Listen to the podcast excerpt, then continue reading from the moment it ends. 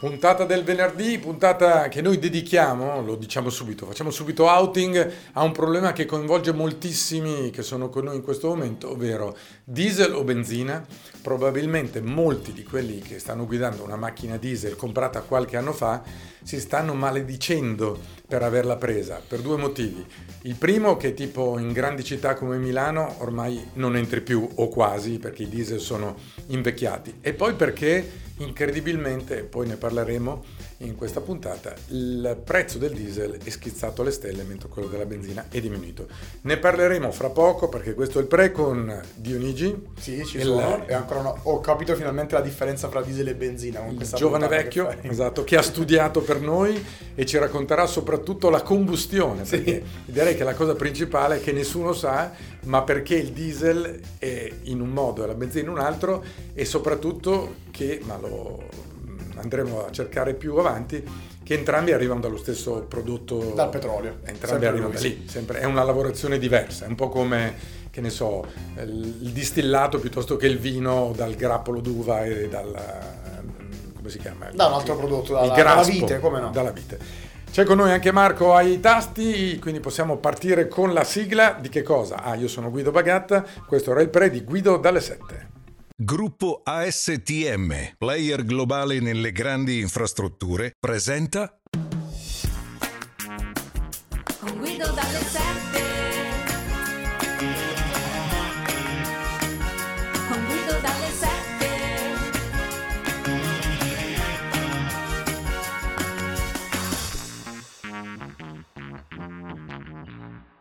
Ed eccoci qua dopo la sigla felpata, quella di Guido dalle 7 per questo venerdì di andato di ritorno. Tutti quelli che ci ascoltano in macchina, la maggior parte, avranno l'occasione di riflettere un po' su quello che è successo nella loro vita per quanto riguarda l'acquisto della vettura con eh, la quale si stanno spostando anche in questo momento. Perché? Perché il duello di oggi è tra la benzina e il diesel. Un duello infinito che se andate a vedere dagli anni 60 in poi ha visto vincere prima uno, poi l'altro, poi l'altro e poi l'uno. E da questo escludiamo ovviamente tutto quello che è il mondo del trasporto, ovvero i camion, i pullman e via dicendo, perché tutti quelli vanno a diesel da sempre e credo che rimarranno così. Anche se visti i prezzi dei diesel ultimamente, del diesel alla pompa, non so come finirà anche quella, quell'aspetto lì, perché a un camionista che va benzina, credo dopo un po' girino un po' le balle, visto che il diesel sta aumentando il costo anche per lui, non solo per gli automobilisti, mentre la benzina diminuisce. Guido Pagata con Dionigi e l'altrettanto ah, il giovane vecchio Dionigi e il giovane Marco senza il vecchio in uh, vostra compagnia per questo venerdì. Allora, diesel e benzina. Facciamo come facciamo di solito, facciamo come facciamo. Di solito inquadriamo prima i due contendenti, chi al Ius Prime Noctis, con chi iniziamo? Partiamo dalla benzina, che è un prodotto ottenuto dalla distillazione del petrolio grezzo, così come avviene anche per il diesel. È un liquido altamente infiammabile, da un odore molto acuto e che a molti, tipo me, piace anche. Hai l'odore della, della, benzina. Però la cosa bella è che da un litro di petrolio si ricava appena il 10% della benzina. Mm. Inizialmente la benzina, quando ovviamente non c'era il motore, diciamo a scoppio, non era considerato un elemento fondamentale, tant'è vero che quando si faceva distillare il petrolio per uh, altri servizi nell'industria, la benzina era considerata un sottoprodotto di scarto e veniva smaltito nei fiumi. Questo qua. Quindi... A fine 800 non c'erano ancora le macchine, il petrolio ovviamente si affacciava come possibile alternativa, ad esempio al carbone per riscaldare le case e la benzina non serviva e veniva scaricata. Nei fiumi. Nei fiumi. quindi l'inquinamento ha una data molto più in là nel tempo rispetto a quella che tutti crediamo, cioè gli anni 50, il boom industriale dopo la seconda guerra mondiale. Curioso questo aspetto anche perché poi pochi pensano che dal petrolio, cioè il restante 90%, vengono prodotti mille, vengono fatte mille situazioni che noi usiamo. Mille derivati. La plastica, tanto per la dire. plastica, per esempio il GPL, quindi il gas per esempio che presenta negli accendini, certo. è un prodotto derivato dal petrolio. La cosa carina è che circa il 70% 90% del prezzo del consumo della benzina è costituito da un'accisa e questa accisa ehm, deriva dal pagamento di, di cose accise. anche di varie accise che peraltro, successe nella... che peraltro poi ultimamente questa accisa è stata bloccata sì, no? per, per, l'aumento dei prezzi l'aumento dei prezzi per non farci pagare la benzina a 2 euro e mezzo al litro il governo passato e anche questo lo ha prolungato fino a novembre ha praticamente tolto le accise che partono dalla guerra in Abissinia Sì, la famosa guerra in Abissinia. fino al terremoto di, di Avellino, di Irpinia, Irpinia. Aquila, canale di Suez, crisi di Suez, c'è dentro di po' tutto, di roba. perché sì. poi non le hanno tolte, quelle dell'Abissinia, ad esempio il canale di Suez, perché le avessero tolte il governo che non le usava ovviamente quelle accise per mandare dei soldi al canale di Suez, ma le usava per altri intendimenti e propositi, avrebbe perso un'entrata. Adesso con la crisi dopo la guerra in Ucraina si sono un attimino così messi una mano sul cuore e hanno tolto una parte delle accise che ha fatto diminuire realmente il prezzo della benzina. Non quello del diesel. Allora abbiamo inquadrato concorrente benzina, ricapitoliamo velocemente. Prodotto dal distillato del petrolio, quindi cosa fanno le raffinerie che vedete in giro per l'Italia? Praticamente distillano come si fa per altre... eh, Per, altri- per- per- per gli alcolici. per gli alcolici distillano appunto il petrolio, ne viene fuori una parte di benzina e X parti per altri prodotti che circondano poi la nostra vita. Questo è il petrolio. Fra, to- fra poco, dopo Jesse Green con Nice Slow, canzone che appunto inizia anche la parte musicale di Guido alle 7, andremo invece ad inquadrare il petrolio visto come diesel, perché molti, pochi sanno che il diesel arriva sempre dalla stessa famiglia, sempre quello è. Dal petrolio, sempre dal E petrolio. allora perché deve costare diversamente dalla benzina? Questa è una bella domanda. Nice slow intanto per Guido dalle 7.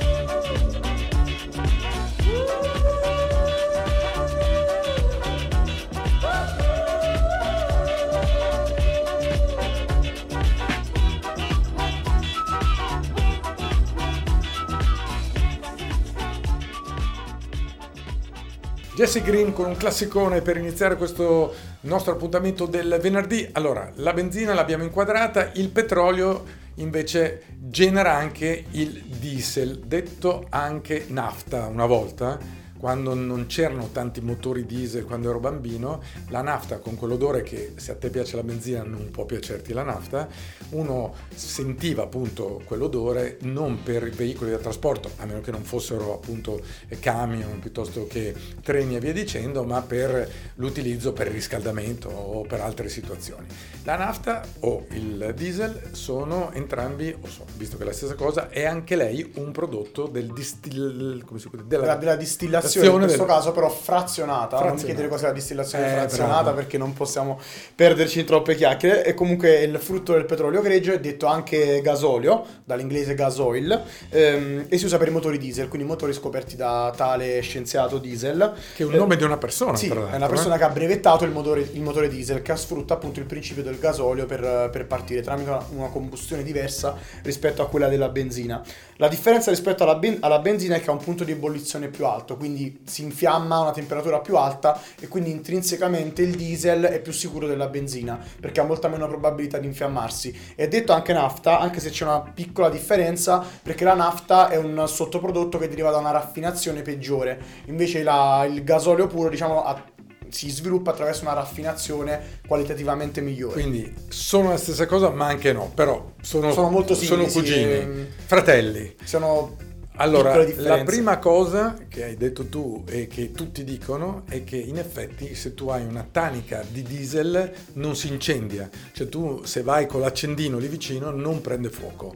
Quindi le macchine diesel in teoria non potrebbero esplodere, non potrebbero bruciare, cosa che invece se uno prova a fare la stessa operazione con una tanica di benzina, ovviamente questa Sappiamo tutti che si infiamma succede, sì. in eh, pochissimo tempo. E allora la prima domanda che tutti si fanno, se è così più sicuro della benzina, perché ultimamente è diventato il nemico del popolo intero, il diesel? Per motivi di inquinamento e di ambiente innanzitutto, perché ovviamente il diesel tende ad inquinare molto di più rispetto a- alla benzina, specialmente dopo che c'è stato il Dieselgate, quindi tutta la questione della Volkswagen che aveva truccato sui, sui motori diesel, quindi da quel momento è aumentata sempre di più la sensibilità nei confronti del diesel che si è scoperto che inquina molto di più eh, rispetto alla benzina, in particolare a causa del particolato, che è appunto questo derivato dalla combustione del diesel, che crea molti più danni, mentre la benzina con le sue emissioni di CO2 fa meno male all'ambiente. Tant'è che eh, i primi diesel che potevano poi circolare nelle cosiddette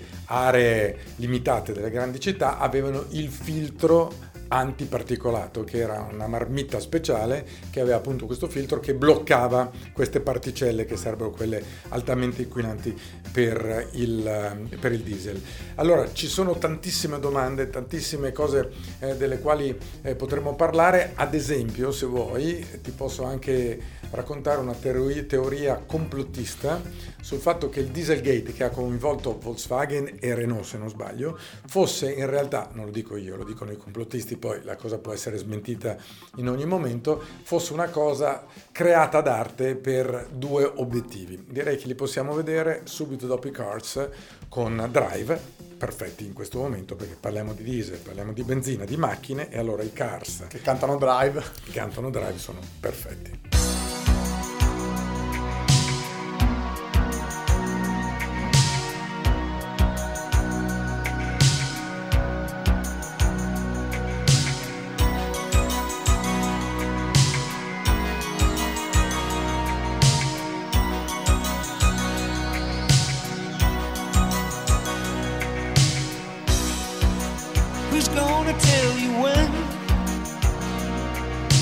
to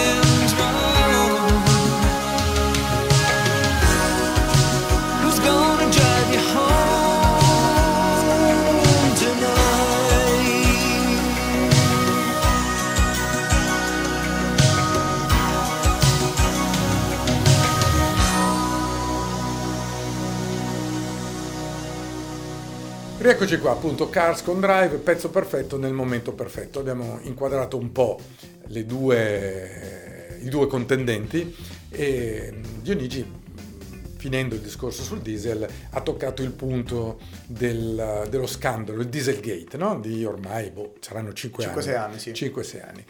Ci sono delle teorie complottiste che dicono che Dieselgate in realtà è stato creato ad arte da chi lo ha subito per due motivi.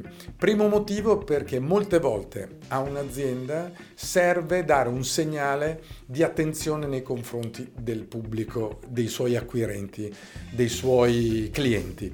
Quindi dire ritiro tutte le macchine che hanno quel tipo di motore e sostituisco quella parte che è guasta o in questo caso inquina è una specie di supporto, uno dice però vedi come sono bravi, questa è la teoria complottista, eh? vedi come sono bravi, loro ci rimettono dei soldi, però mi ridanno appunto la macchina perfetto. A livello di immagine come puoi capire, ha un, un effetto clamoroso, perché anche chi non ha quel tipo di, di vettura, in questo caso la Volkswagen, può pensare, hai visto come sono bravi? Eh, un giorno magari mi ricorderò di questo, oppure se lo ricorda anche inconsciamente e comprerò una macchina di quel, di quel brand. Stessa cosa per la Renault che era stata coinvolta anche nello stesso tipo di scandalo. L'altro discorso invece è sempre complottista e che da lì inizia la lotta nei confronti del diesel perché il mercato ormai è quasi saturo. Erano in quel periodo al 55% di motori diesel, macchine con motori diesel rispetto ai motori a benzina in Europa. In America è un altro discorso, le macchine diesel non esistono quasi. In Europa quindi si era quasi alla saturazione. I motori diesel che eh, vantaggio hanno rispetto ai benzina, che durano molto di più, si rompono molto di meno e quindi uno fa fatica a cambiare la macchina perché il motore, almeno quello, non ti dà... ti abbandona e quindi chiaramente tendi ad avere più a lungo quella macchina, non la cambi, non puoi comprarne una nuova. Perfetto. E allora per, per appunto cercare di cambiare un po' la psicologia dell'acquirente di un'autovettura, cosa fai se non creare uno scandalo che appunto punta il dito sul diesel? Tanto tu a quel punto lì, sempre per la teoria complottista, a quel punto lì sei arrivato al tetto massimo, quindi di più non ne puoi vendere, vuoi cominciare a vendere i motori a benzina, ma soprattutto che cosa? I motori elettrici, che in quel periodo, 5 anni fa, cominciavano a diventare una parte importante. Ibridi, elettrici. Da allora si cominciò a parlare in effetti più costantemente. Tant'è vero che da lì c'è stato il boom soprattutto degli ibridi, quindi a discapito del diesel. Quindi se tu metti insieme le due cose, sono costate alle due aziende coinvolte tanti soldi, ma poi se tiri la linea qualche anno dopo, probabilmente i soldi che hanno dovuto sborsare per sostituire, ritirare tutte le macchine che erano altamente inquinanti perché ti ricordi quei due dirigenti avevano modificato i parametri, I parametri. no? I parametri appunto della ricerca del- dell'inquinamento delle particelle inquinanti, se poi vai a vedere tutto c'è chi dice che alla fine è convenuto perché alla fine a livello di immagine e a livello di sostituzione appunto del, del parco macchine non solo queste due aziende ma anche altre, tutte le altre eh, ci hanno alla fine ricavato. in tutto questo poi c'è il discorso della pandemia che secondo me non era stato previsto, quindi i complottisti eh, dovrebbero anche tener conto del discorso della pandemia che poi ha fatto riarretrare tutto il mondo delle automobili, ma questo è poi una parte del discorso ancora più complicata. Ehm, se vuoi andiamo a sentirci Mary J, intesa come Mary J. Blige con George Michael, poi riprendiamo il discorso sempre diesel e benzina perché ci sono tantissime le parti e gli argomenti che dobbiamo svolgere insieme. Questo brano è stato una coppiata molto bella, prima ovviamente della scomparsa di George Michael, che ha generato con Mary J. Blige una canzone super che si chiama S. As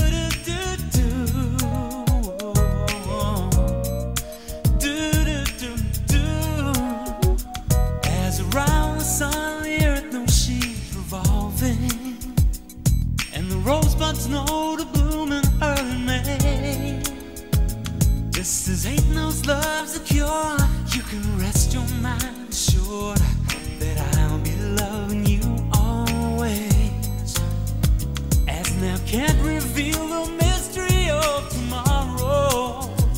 But in passing, we'll grow older every day. Just as all is born is new, you know what I say is true. That I'll be loving you always.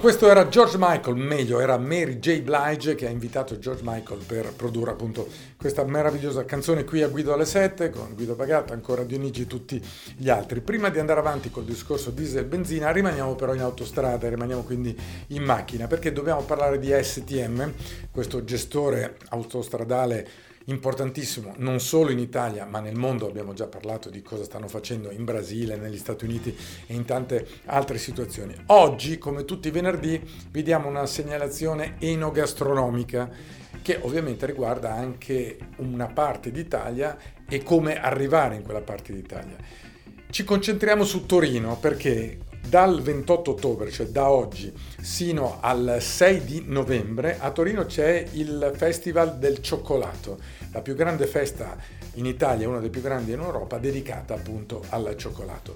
E se arrivate da altre parti d'Italia, per giungere a Torino, una delle strade più battute è la Milano-Torino, gestita appunto dal gruppo ASTM la Milano-Torino, ma non solo, perché c'è anche la Alessandria Piacenza Cremona Brescia, oppure c'è ancora, arrivando dalla Valle d'Aosta, la 5. Insomma, ci sono vari modi e vari metodi, sempre in macchina, sempre nella rete stradale gestita da STM per raggiungere Torino. Una volta che siete lì, ovviamente parcheggiate la macchina e dedicatevi al cioccolato. A me fa impazzire, potrei chiederti meglio Fondente amaro, al latte, fondente- bianco. eh, com'è? A me piace bianco. Bianco, uno dei pochi, perché bianco credo che sia il 7% del mercato. Io fondente, ma quel fondente poco fondente. Quindi al- al 40%, Bravissimo, 50%, beh, buono, anche al 90% secondo me fondente. Va bene, allora filo conduttore cioccolato per arrivarci il gruppo STM con le sue autostrade che portano quasi tutte a Torino. Mi raccomando, con loro e con noi gustatevi un weekend molto molto dolce e pensate magari a Guido dalle 7. Noi invece continuiamo il nostro discorso dedicato a diesel e benzina. Abbiamo poco fa parlato di quello che è stato lo scandalo del appunto Dieselgate che ha così eh, dato il via al deperimento del diesel come motore. Improvvisamente è stato il nemico da sconfiggere. Tutti non volevano più le auto diesel, tutti volevano benzina, ibrido e via dicendo. Quindi, sempre tornando al discorso complottista, se fosse stato così, quelli che la pensano in quel modo un po' di ragione magari ce l'hanno. Sì, potevano avercela. Però in realtà uno dei pregi, per esempio, che ha il motore diesel, io ho fatto una piccola indagine interna, come al solito, molti mi dicono che per esempio la macchina a diesel funziona molto meglio come prestazioni, è più sicura, è più semplice, per esempio non devi fare molta parliamo sempre di macchine col cambio automa- eh, manuale, devi utilizzare la frizione meno frequentemente, mentre qualcuno mi dice che per esempio in città la macchina a benzina funziona un po' peggio, perché appunto devi scalare di più, devi dare più forza, più giri al motore per accelerare, mentre con la mm, motore diesel questo non avviene perché puoi anche accelerare più velocemente senza fare un cambio di marcia. Allora, ci sono tante teorie, tra l'altro il diesel, dicevamo prima, ha avuto tanti alti e bassi, ad esempio improvvisamente eh, negli anni, fine anni 70, inizio anni 80 ebbe un momento di grandissimo interesse, tutti volevano il diesel, poi declino e poi il ritorno. Il motore che ha avuto più evoluzione, a parte quello elettrico ovviamente, rispetto a quello benzina è stato il diesel, anche perché ad esempio un gruppo come il gruppo Stellantis adesso che ha Peugeot al suo interno, a un certo punto ha utilizzato, tipo nel campionato Sport Prototipi, macchine col motore diesel che improvvisamente hanno cominciato a vincere. Stiamo parlando dell'inizio del 2000, quindi l'evoluzione del diesel, quello combattuto adesso, rispetto al diesel degli anni 80 è tutt'altra cosa. Quello era un motore che era un po' involuto, magari inquinava tanto e non dava grandi prestazioni. Invece i diesel di adesso, e te lo dice uno senza dire la marca della mia macchina, che ha una macchina diesel, che io non cambierei mai. Indipendentemente dal discorso di inquinamento sul quale io ho sempre dei dubbi, però comunque non la cambierei perché ha delle prestazioni pazzesche, un motore molto più elastico e consuma molto ma molto meno rispetto a un motore benzina. Questo al di là del costo al litro alla pompa. Allora tu confermi appunto la teoria che il diesel è molto meglio. Tra l'altro ti do una curiosità, il primo motore diesel che fu appunto brevettato da Rudolf, Rudolf Diesel andava ad olio vegetale, quindi non chiaramente con eh, quello che noi chiamiamo diesel o gasolio, ma veniva fornito con l'olio vegetale perché come funziona il motore diesel sfrutta il principio di compressione dell'aria rispetto al Certo. motore a benzina, cioè il- l'aria si incendia, il combustibile, in questo caso il gasolio, si incendia attraverso la compressione dell'aria nel pistone, mentre per quanto riguarda il motore benzina il funzionamento è diverso. C'è la perché candela, la candela la che crea l'esplosione e il combustibile può fare la sua reazione. Assolutamente così, tant'è che il diesel, ripeto, viene utilizzato anche in situazioni estreme dove si può utilizzare ancora una volta, come dicevi tu, ancora adesso eh, il- l'olio vegetale, ovviamente non è quello, però Che prendiamo al supermercato. la benzina deve essere quella. Per il diesel c'è la possibilità di fabbricarlo in maniera diversa. Eh, l'ho imparato in Brasile, l'ho imparato anche in certe parti degli Stati Uniti, ovviamente è una situazione d'emergenza. Però tornando, prima di passare al prossimo brano, tornando al discorso del diesel, è un motore che ad esempio ha una coppia superiore rispetto al motore a benzina e lo senti proprio quando passi, non so, dalla seconda alla terza, come prende meglio la marcia, la marcia successiva, anche sull'automatico. Poi, ripeto, è in questo momento il nemico pubblico numero uno, è nel mirino di tutti, però francamente io sento tante persone che hanno il diesel e tante persone che cercano ancora dei diesel usati perché questa parte è molto soddisfacente per chi è alla guida. Poi, ripeto, i divieti che continuano ad aumentare per i diesel Euro 1, 2, 3, 4, 5, ormai non si fermano più con i numeri, ovviamente cercheranno con questo tipo di divieti di eh, diminuire sempre più l'acquisto di diesel perché se uno non può andare in giro poi avrà delle prestazioni ottimali ma se non lo puoi utilizzare non lo compri più. Questi sono i Deep Purple, andiamo sul lago di Losanna, praticamente dove loro, mentre stavano aspettando di partecipare a un ben noto festival, videro un incendio di un casino dall'altra parte del lago e scrissero i Deep Purple questa canzone che porta il titolo ovviamente di Smoke on the Water.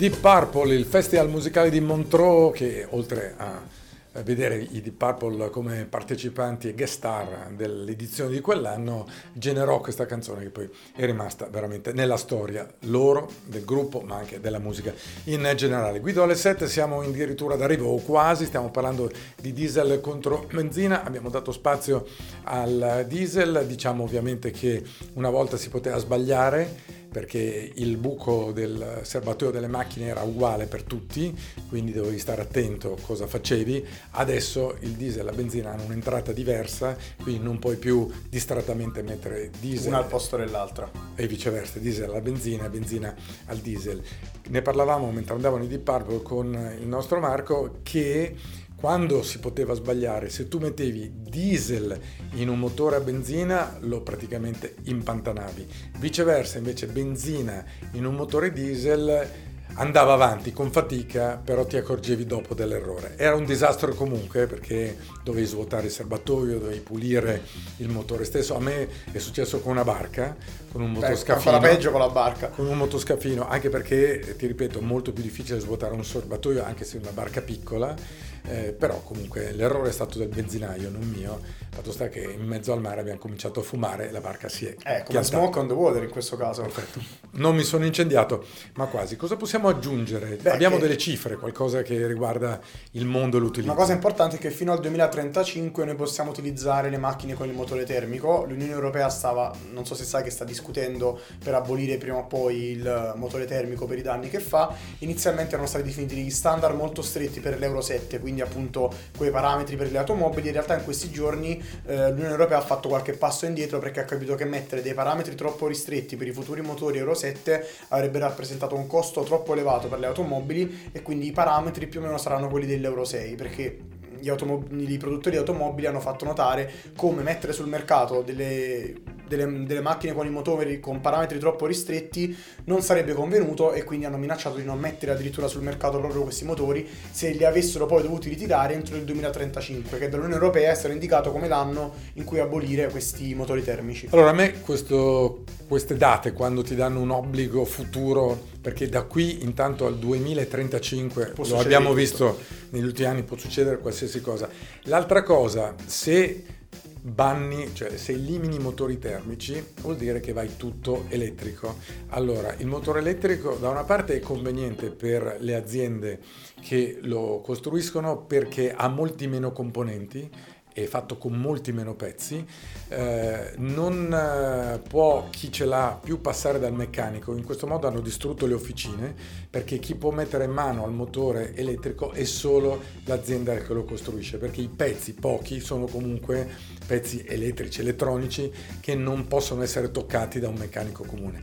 L'altra cosa che però l'Unione Europea o non ha calcolato, c'è chi dice lo ha fatto venendo quasi comprata dai cinesi, sono le batterie. In questo modo, con questo tipo di sbarramento al 2035, hai dato il là alle industrie che costruiscono le batterie, che purtroppo per motivi eh, che sono motivi di budget, di costi delle start-up e di chi appunto doveva investire in Europa, sono quasi tutte costruite, le batterie non quelle che usiamo adesso, le batterie, quelle a strato per le macchine elettriche, sono quasi tutte costruite in Cina. In questo modo abbiamo fatto un grandissimo regalo ai cinesi, che nell'industria automobilistica ci sono, ma in maniera relativa rispetto ai tedeschi, rispetto al gruppo Stellantis rispetto anche ai giapponesi e ai coreani, però quasi non aspettavano altro, perché motore termico cancellato, motore elettrico si può costruirlo, comunque assemblarlo in Italia, a oggi se non cambieranno le cose entro dieci anni, le batterie arriveranno quasi tutte dalla Cina.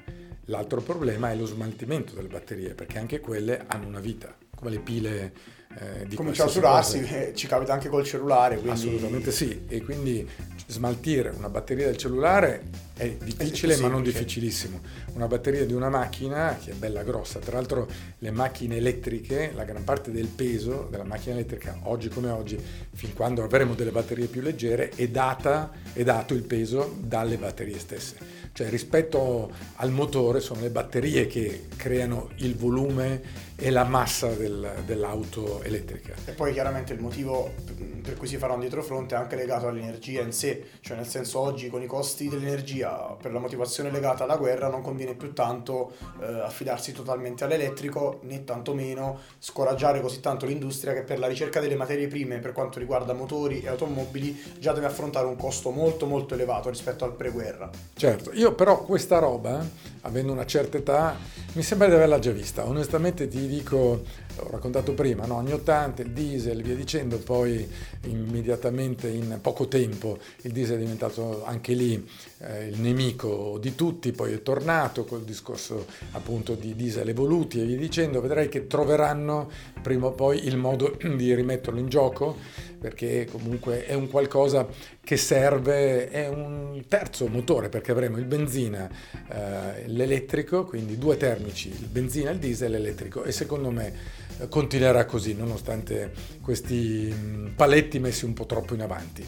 Poi in America determinati stati tipo la California hanno fatto anche di peggio, credo che entro il 2030 dovrà essere tutto elettrico da quelle parti, però anche lì si sono resi conto dopo aver emanato questo tipo di editto che i- chi ci guadagna alla grande non sono tanto i californiani che respirano meglio, ma sono i, cini- i cinesi che intascano di più. E poi alla fine secondo me non vedremo nel 2030 solo macchine elettriche, cioè si dice ma in realtà sarà molto difficile secondo me che poi sarà effettivamente così.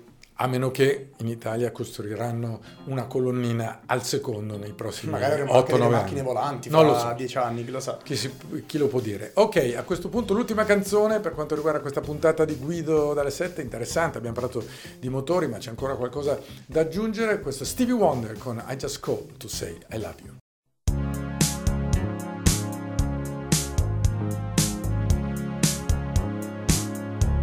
No New to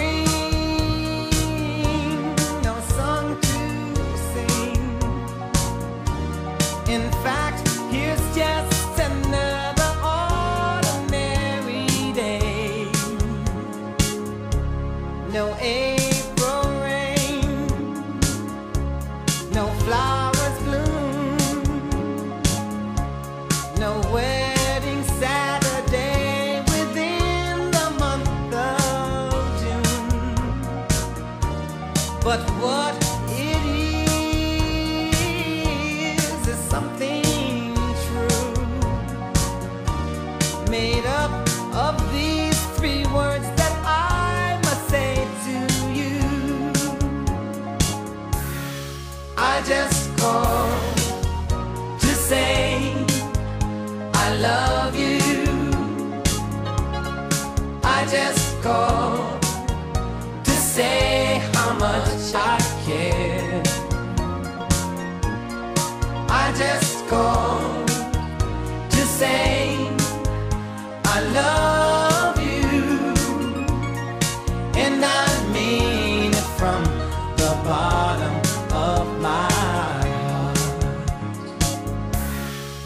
No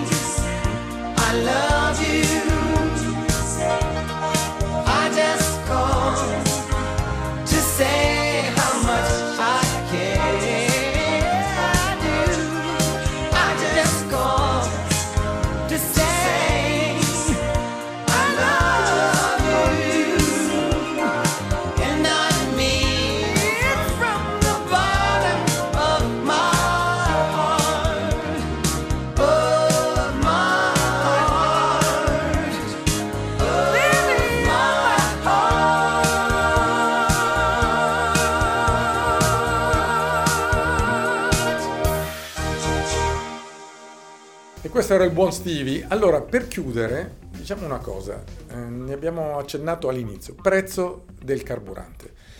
Oggi il diesel costa 20 centesimi in più della benzina. Prima della pandemia, prima della guerra, prima di tutto, era esattamente l'inverso. Il rapporto, indipendentemente dal prezzo, il diesel era sempre 20 centesimi sotto. Allora, che cos'è cambiato? Non tanto. Cosa hanno voluto dimostrare? Vogliono farci vedere anche qui, e io da eh, osservatore leggo anche la parte complottista, è che è una specie di cartello che aumentando il prezzo del diesel fa pensare alla gente che il diesel non deve essere più acquistato. Quindi se c'è ancora la possibilità anche del- nell'usato di comprarti un diesel, ci pensi due volte perché dici non conviene più adesso. Prima conveniva, consumava meno e costava meno. Adesso magari consuma adesso? Bravissimo. Tutto questo però chi danneggia alla fine del cerchio gli autotrasportatori, coloro che non possono uscire dal diesel, perché noi abbiamo parlato di eh, motori elettrici e via dicendo, ci saranno anche i camion elettrici, ma arriveranno molto più in là. Il trasporto su gomma, quello che vediamo in autostrada, è quello che tiene in piedi l'Italia e non solo l'Italia, l'Europa intera, è fatto attraverso dei camion, degli auto articolati che usano motori diesel. E allora, aumentando il prezzo del diesel sempre di più, distanziandolo così dalla benzina, quelli che rimangono fregati sono quelli che poi invece dovrebbero essere premiati, quelli che ci fanno vivere una vita mh, fatta eh, giusta, tenuta giusta, perché ci portano a casa tutto quello di cui abbiamo bisogno. Questo lo sottovalutiamo spesso, che i prodotti non arrivano sui nostri scaffali teletrasportandosi. Con un drone elettrico no. eh, da Bruxelles. C'è eh. qualcuno che spesso di notte si fa delle belle sfacchinate in giro per l'Europa per farci avere tutto quanto a portata di mano, preta a portée. Assolutamente sì, quindi penalizzati da tutto il discorso che abbiamo fatto in un'ora, solo e comunque gli autotrasportatori. Se qualcuno ci sta sentendo, sono sicuro da un camion, siamo sempre con voi perché alla fine, dalla pandemia alla guerra, chi ci ha rimesso se l'è presa in quel posto siete stati sempre e solo voi. Abbiamo chiuso, grazie a Marco, grazie a Dionigi, Guido Pagate vi dà l'appuntamento a lunedì per un'altra settimana scoppiettante. Di che cosa? Di Guido dalle 7, la conversazione con sempre un tema diviso in due, con due contendenti, in questo caso benzina contro diesel, che vi trova, speriamo con noi, tutte le sere dalle 19 in poi in eh, podcast, quindi dovunque sulla vostra piattaforma preferita.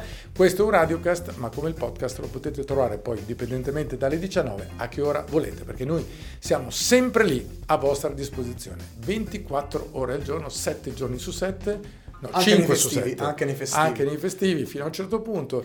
Staremo a vedere perché secondo me il primo di novembre non andiamo. Però possono riascoltare le altre. Certo, certo, c'è sempre la possibilità di ascoltare e ripassare magari un argomento che o non avete sentito fino in fondo o vi siete persi in totale o avete gradito e quindi lo volete risentire. Ci siamo dilungati anche troppo. A lunedì, grazie. Gruppo ASTM, player globale nelle grandi infrastrutture, ha presentato